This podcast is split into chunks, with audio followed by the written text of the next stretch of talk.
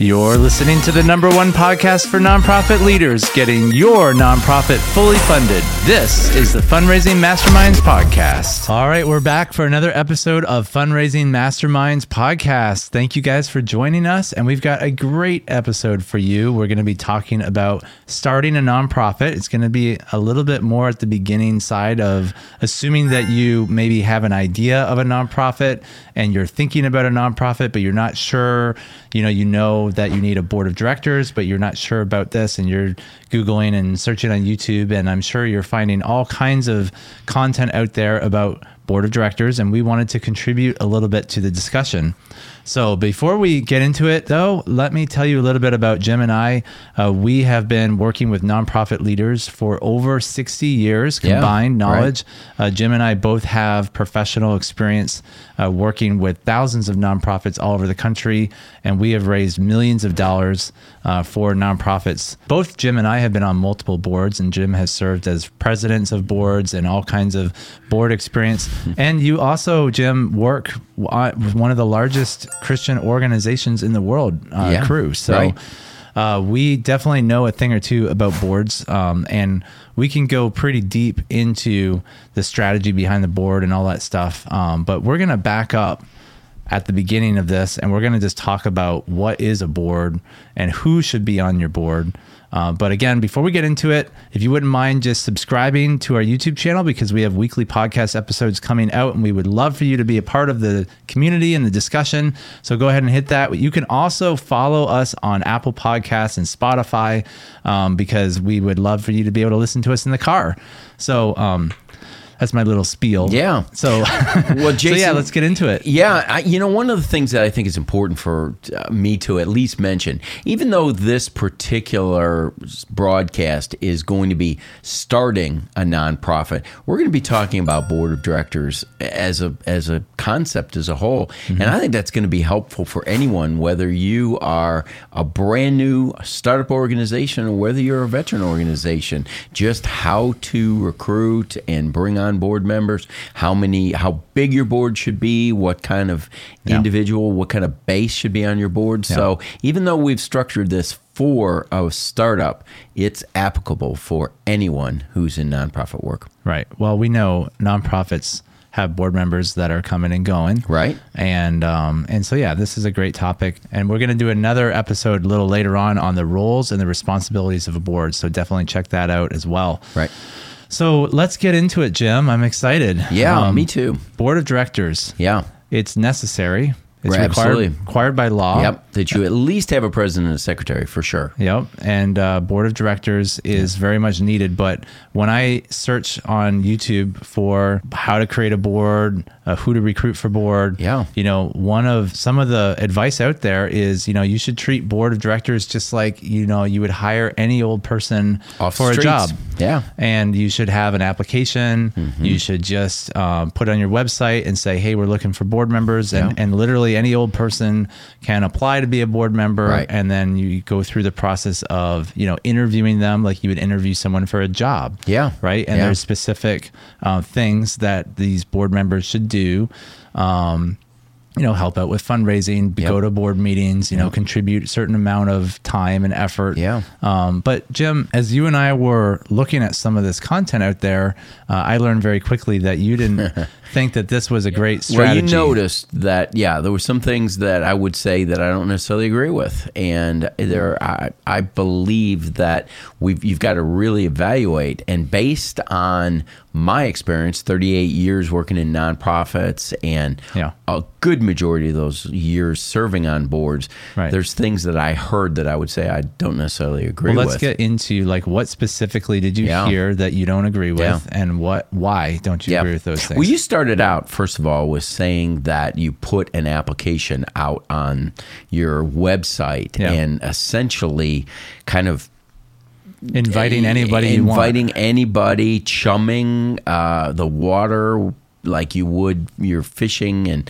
put a bunch of corn out in the water and just grab anything that's hungry. Well, just like a job, right? It's a job. So why not just have a job application? Yeah. You know, like if you're looking for an executive director, you just throw a job out there and, you know, so why wouldn't you do that with your board? Yeah. Well, first of all, you need to understand what the role of the board is, and we'll talk about the board, but actually they bring oversight. They set policies. They set direction to the organization. They hire and fire the executive director. So if you want someone that you have no experience with, no knowledge of who they are, they don't currently give to your organization, if you want those people to come in and be essentially your boss, your representative, your spokesperson for your organization, more power to you. But I believe that it's critical that you know exactly who is going to be on your board, what kind of person's on your board, what kind of, what their character is like. Have they had any nonprofit experience? Are they qualified to be a board member, to set direction? I can't tell you how often I have served with board members and viewed board members as coming in and being counsel to nonprofit organizations and just said to myself, this person is way over their head. They were not prepared to be part of a growing organization because they were left behind. The problem with that, Jason, is that once you bring someone on your board, they're tough to get off, because they might not have the same perception as you do on whether they should be on the board, whether they're qualified. A lot of times people don't want to admit their inadequacies and that they shouldn't be on the board. So trying to get those people removed is difficult. If I can put them on the board, can I just take them off the board? Yeah, well, you might think you could, but once again, it's not as easy as you would think. Why? Because, well, first of all, they serve as the executive director reports to them. So if you've ever tried to remove your boss from the position where they're at, it's not an easy thing to do. And these people essentially are becoming the overseers of your organization. So trying to get those people to be removed is very difficult, because according to the IRS and other, you know, could even be under church authority and instructions, those people, it's a governing body. And so whether they're right or wrong, or you're right or wrong, doesn't matter. They're right by default. Right. So it's not the best idea to just go on the street and ask any old person to be your boss. Yeah. I mean, it is so much better. I mean, I, after you and I were watching some of these videos, they've just made it sound like, well, if you didn't have the right person, you just move them off. No, you don't just move a board member off. You know what you need to do? You don't get the wrong board members. You get the right board members on first. You don't look to see, well, these people are going to do their job. Right. That's why I like to test board members, having them lead particular projects, strategies. I even put them on an advisory council or an advisory board before becoming on the full board. It's almost like a farm system within baseball or other sports. You can try and test these people to see, do they work well with the leadership? Are they good at working well with each other? Can they follow directions? Right. Those are the things that you need to be looking for. Assuming that we don't even, I mean, you're just starting out. These videos that we were watching kind of assumed that you don't even know anyone who could be aboard. So if you're starting at ground zero and you don't have any potential board members at all, do you have any kind of qualifications or list or something to start with of, okay, obviously I have friends, I have family, I have, you know, maybe people at church or people in other groups of my life. You know, what would qualify a person to be a good potential board member? I understand you want to, you know, take them through a trial, but like before we even get to that point, how do you qualify a board member? Well, first of all, I believe you have to have character and conviction. Above all things, are they a committed follower of Christ? Well, first of all, if this is a religious organization or a non-religious organization, obviously you want to make sure that you align with the belief system. But I don't think that to me, that would be like, I want to marry someone and I want to make sure that we are aligned with our beliefs first before I believe that this person is a Christian. What I'm saying is in my mind, nothing should override being a Christian. first of all, the primary directive, do not be unequally yoked with an unbeliever. Right, but I'm saying the people who are watching this video. I get it, but first of all, it's important to understand that a lot of our target audience, we are directed towards Christian ministries. Right. So of course, you and I are believers, right? And Christian, exactly. And so, I think that's got to be the number one. If you are listening to this broadcast and you are part of a Christian organization without Christ, you just don't. Right. It doesn't qualify. So you've got to make sure you are a follower of Christ. If you've got donor blood bank organization, does it really matter that they're a follower of Christ? Or does it matter that they align with their... If you're not a faith-based organization and you have a social cause, then your primary directive needs to be, are they aligned with your mission and your vision for the organization? Yeah, exactly. Yeah, what's so that's important. Well, I would say that you really need to make sure, are these people someone who is committed to your cause and committed to their time, talent, and treasure to your organization? So are they going to invest the time and energy into your organization? Those things are critical within that. I mentioned time, talent, and treasure. So in other words, you want to make sure, are they willing to invest that time? I often use the acrostic LIFE: labor, influence, finances, and expertise. Right. I think those are also great things to be looking for. The labor is, are they willing to invest their time with your organization? From the influence side of things, are they willing to come alongside and introduce their friends to your organization? Or do they have influence? Well, they do have, right, exactly. Are they networkers? Do they have influence within the community? Right. The finances, I think it's important. Scripture says where your treasure is, that's where your heart will be also. So they need to be giving, and they need to lead out in their giving and model their giving to other individuals in the community. And of course, if you're just starting out, though, you may not even have anyone giving. Well, that's true. Absolutely. And you need to make sure that, are they willing to at least make a commitment? So if your organization's just starting out, you need to really take a look at, are they willing to help to undergird the ministry? See, it's really important. And this kind of goes back to your early comment about, do we just have anybody come on the board? Well, they have fiduciary responsibilities. Oftentimes we forget that a board member has fiduciary responsibilities. And fiduciary responsibilities are not just making sure that you spend your money wisely. You need to also, part of those responsibilities are raising money and bringing money in the door. So that's extremely important. And the best way you can do that is to lead out with your giving as well too. That's how you get others. And of course, the last area in life is your expertise. You need to look for individuals who are bringing unique skills, talents, and giftings to your organization. And you want to look for... Yeah, I was going to say, what unique skills are you wanting to look for? You want to look for a rather diversified board. I think it's really important that you don't just have all attorneys, all CPAs, all doctors, all educators, all pastors on your board. That is not going to be wise. You want to have a diverse board. Are there certain things that you are ideal for board members, certain types of people? Oh, without a doubt. I really believe small business owners make some of the best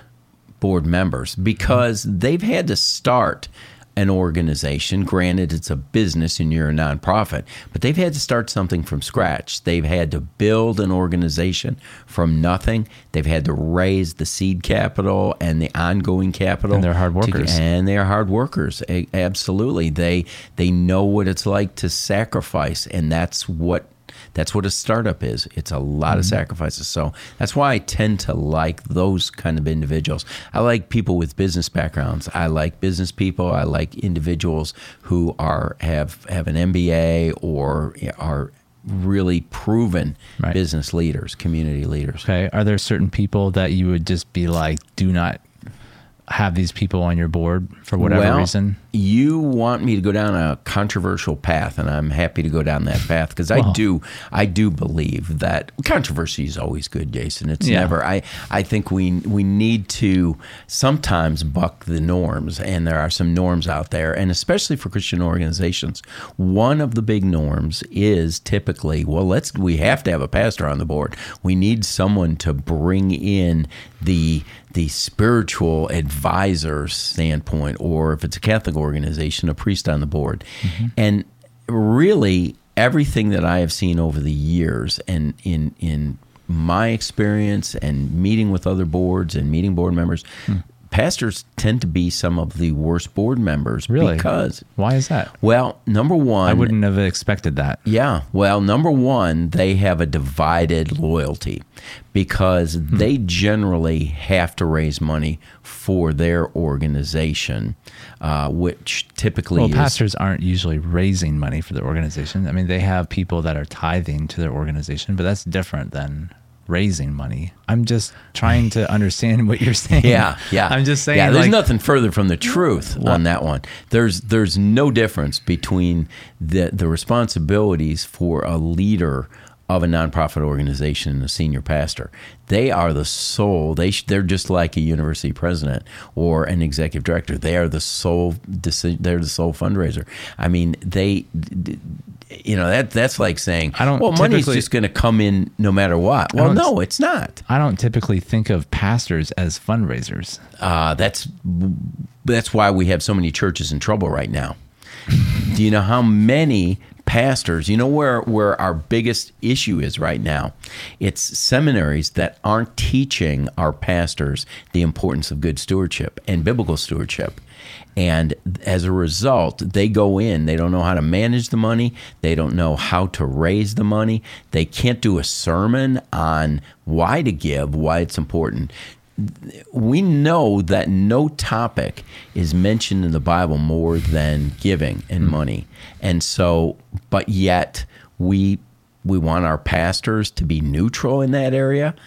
Our pastors should be leading out in their churches in providing spiritual guidance, spiritual advice, that they ought to be talking about tithing and talking about giving. And they really need to be that advocate in the area of giving. And so I think it's really important. So as a result... Well, I could see that if that's your view of a pastor and what a pastor should be doing, then it really is probably not the best idea to have someone who is supposed to be doing that. But, I mean, to your point, if you're saying most pastors aren't doing that, then what's the big deal of having them on the board if they don't have a divided loyalty?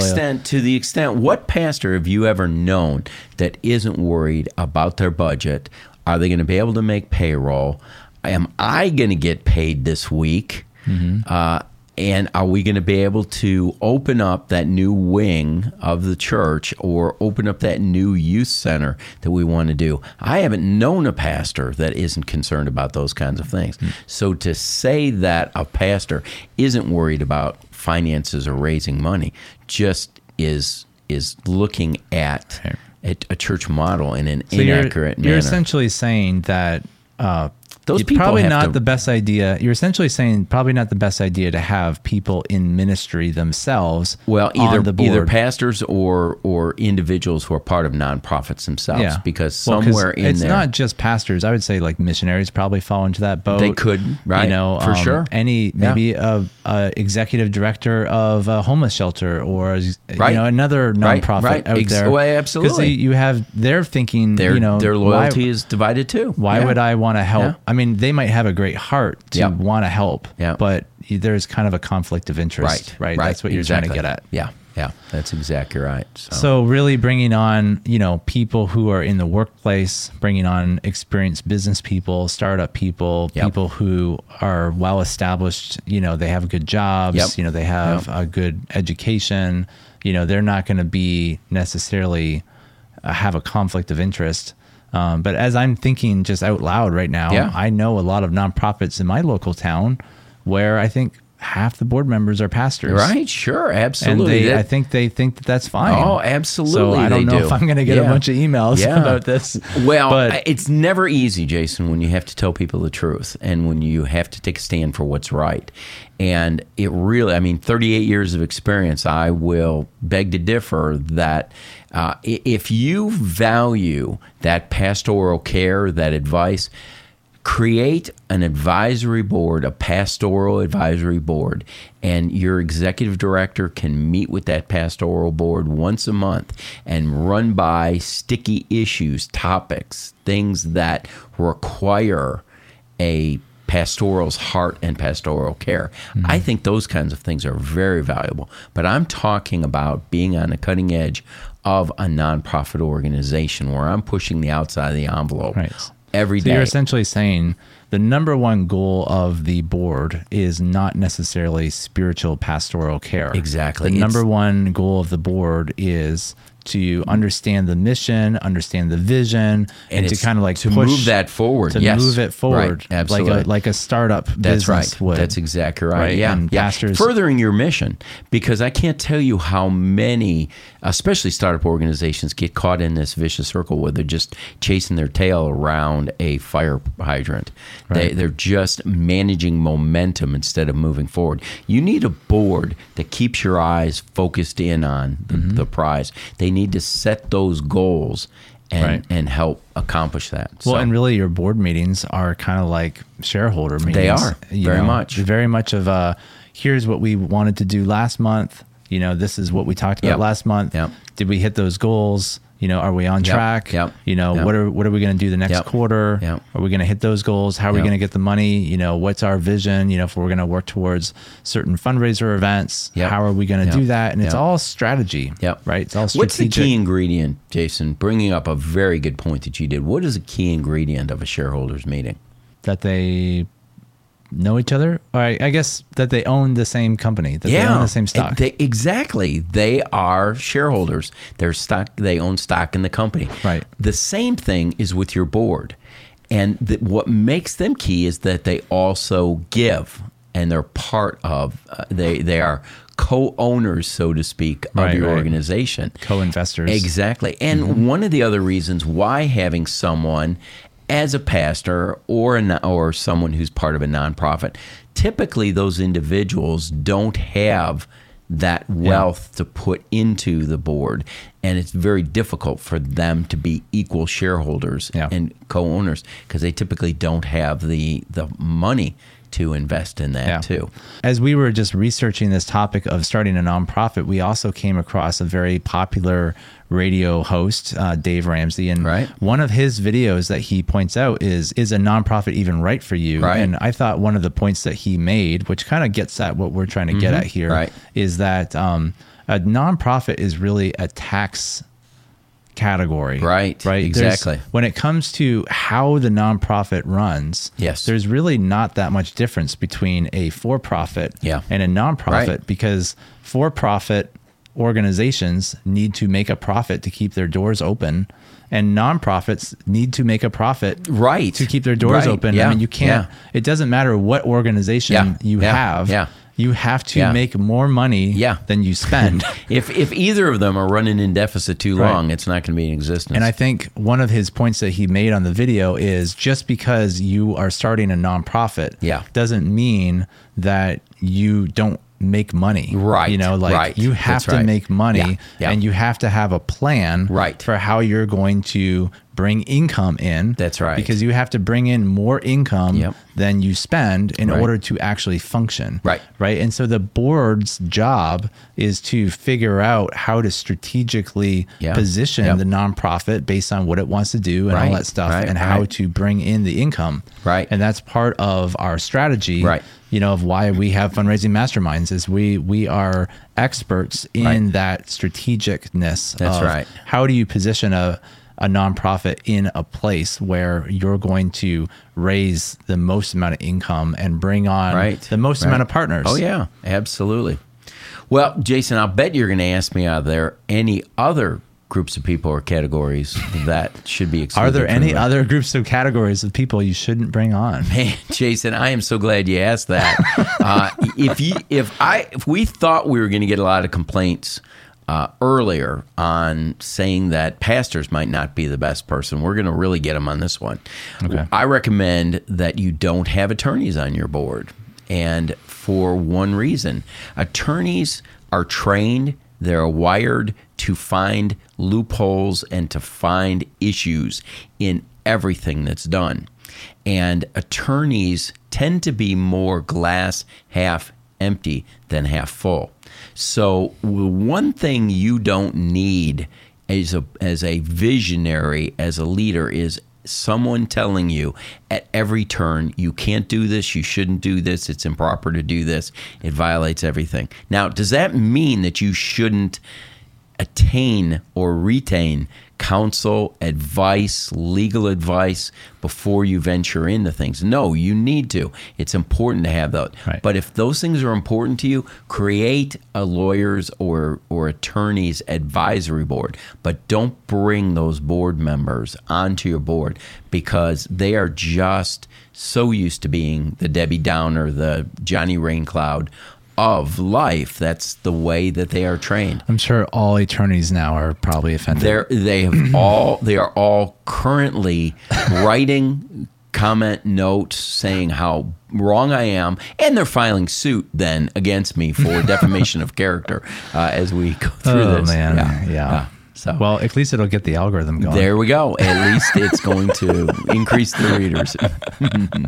No, I'm joking. We're totally joking. Yeah. Well, Jim, this is really good. It is really valuable to know that, there are people out there that have kind of tried everything. I mean, you're not against lawyers and you're not against pastors. We love pastors. Yeah. So we're not personally against them, but you're just gleaning off of your experience because you've had so many experiences in the past. And and it's not just me. It's colleagues, it's talking with other board members, it's researching, it's reading books on proper boards, all those kinds of things. Right. So we talked a lot about who to have on your board and who not to have on the board. Now you obviously think that putting out a job application to just any old person is bad. I understand why you think that's a bad thing to do. So how would you go about finding these board members? Yeah. Well, first of all, I do want to point out that I'm a big advocate of applications. I think it's important because when you do narrow down some potential candidates, I think you do need to find out everything you can about them. Once again, if you are a Christian nonprofit organization, if you're a ministry, a question needs to be on there. Tell me your testimony. Tell me how you came to have a personal relationship with Jesus Christ. What are some of the key values that you have? But also, what's your experience? What's your background? Right. What qualifies you to be on this board? Right. So you're not against applications. You're just saying it's not the best idea to just create a Google ad and publicize it to as many people as possible. Exactly. I believe there really needs to be a pinpoint strategy on things. Mm-hmm. So I typically will start with a couple key things. Mm-hmm. I'll start with a name storming session. If you've got your current board, are there other individuals that they think might be good board members, people that they've worked with that are on other boards together? I have individuals that I've served on multiple boards with because we know how the other person thinks, how the other person works, and they recommend me for the board, and I will recommend them for boards. Right. And so it's important that you network. That's one of your best ways, individuals. This is where you can also bring in a pastor, we talked about that earlier.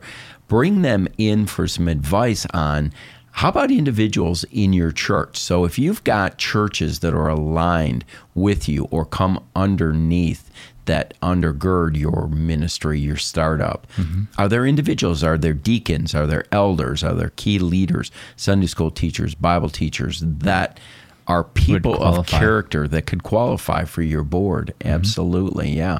But as your organization starts to grow, one of the key things that I look for, number one, are they current donors to your organization? Because you'll knock off one of the key categories right away. Are they giving financially, or will they give financially? Well, currently they are. So let's unpack that. Let's start with, are they giving, and then move on to what kind of person are they? Are they people of character? Are they people that someone trusts, and research those kinds of things? Mm-hmm. But I'm talking about absolutely a very targeted, narrowed down focus and approach. So right. And obviously, if you're just starting, they're not going to be giving, but you would be asking them to make a commit. Are they willing to make a commitment to give? Absolutely. That's right. Yeah. Now, there's various arguments on whether you should ask for a specific amount of money. In other words, you must give $20,000 a year, and if you don't, you're not qualified for this board. I think that's a little bit too rigid. I've always been not equal giving, but equal sacrifice. So if I've got someone on a board who has the potential to give, but currently they're struggling with their mother who has Alzheimer's, and they've got her in an independent living center. Well, that situation's not going to be that way forever, but it currently is. And so they might at some point have the ability to give $20,000, but they can't do that now. Mm-hmm. And so I want them to have the same sacrifice that everyone else has. Now, we're not asking an individual that this should be the primary thing that they give their money to. Honestly, I believe that someone's primary giving should be to the local church. But I do also believe that if you're going to be on a board, you ought to be number two in that person's giving. If there's other organizations that supersede that, then they really need to think about, should they really be on this board or not? And it really should be a high priority for them. Other possible topics in starting a board might be, how many board members should you have, right? And how long should they become board members? Should you actually require a term? Right, absolutely. Well, first of all, the answer is 12. I believe that Jesus had a reason why he had 12 disciples. 12, and even in the modern day secular business world, they will tell you 12 is a perfect number for putting together most boards. But no, the perfect number is 12. Now, I have to say, there's a chance, a possibility Jesus may have been correct when he put those 12 together. And I say that very tongue-in-cheek, because that's a perfect number. Don't you want an odd number? I mean, wouldn't 7 be better so that you have an odd vote? Here's the thing. Typically what you'll want to do, there's definitely some arguments to that. But when you get as high as 12, very rarely do you see a 6 and 6. Mm-hmm. I can tell you, if a board is aligned with the mission of the organization and really in tune with the Holy Spirit, that the Holy Spirit is guiding you and directing you, boards that I've been on, we have not worried about ties. In fact, most of the time, I had one board that I served on for a pregnancy center that I was the board chair.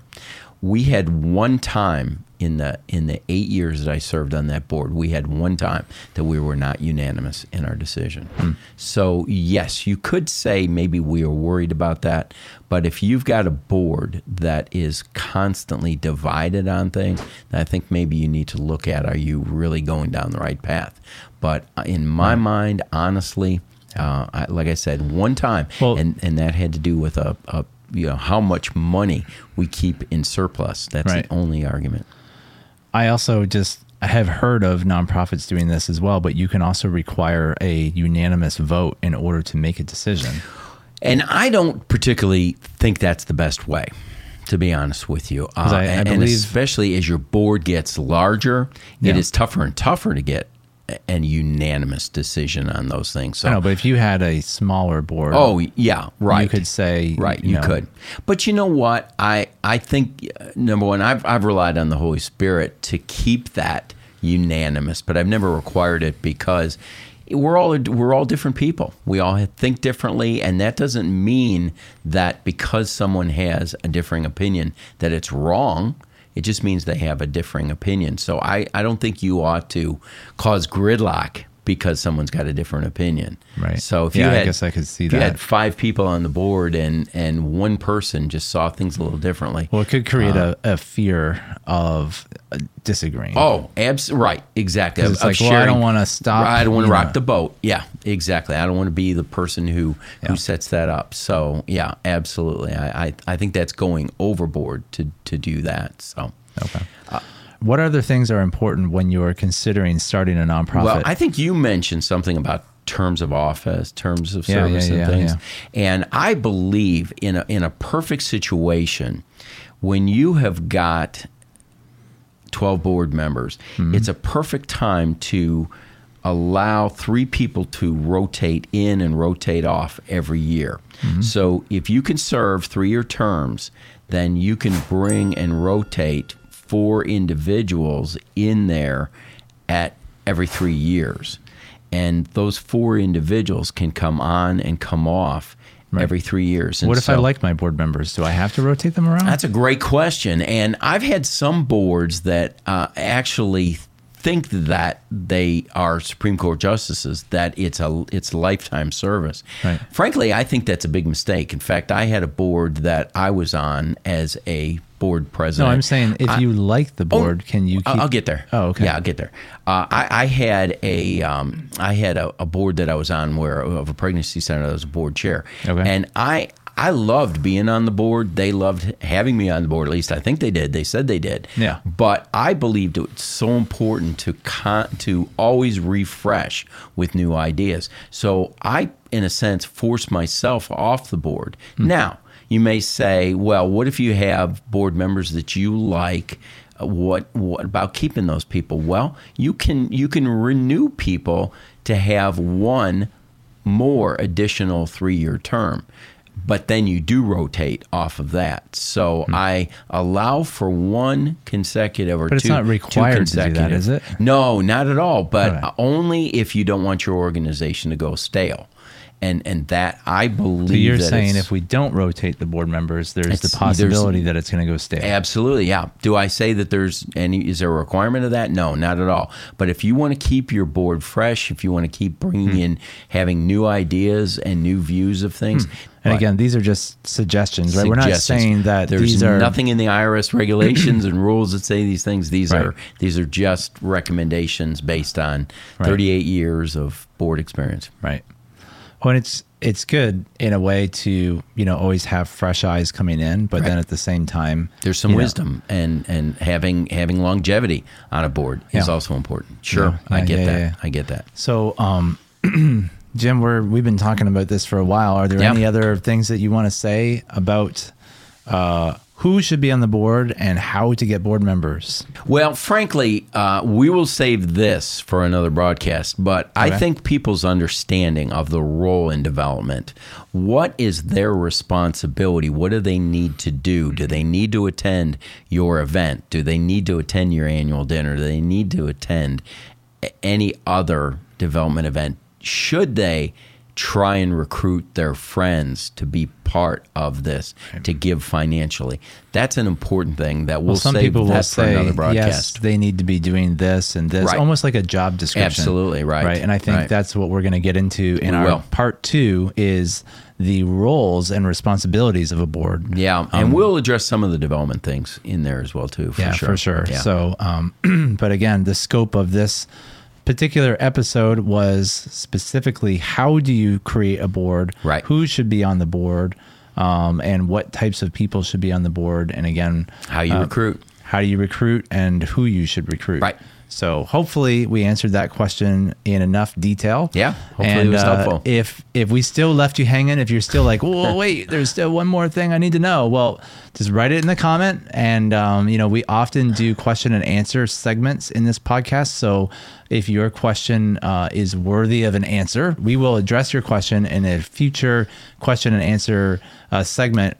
And that also just reminds me that it's important that you subscribe to this channel, because we have future episodes coming out every week. We release new episodes every Wednesday at 1 p.m. Central, 2 p.m. Eastern. And it's all on the topic of nonprofits, fundraising, development strategy.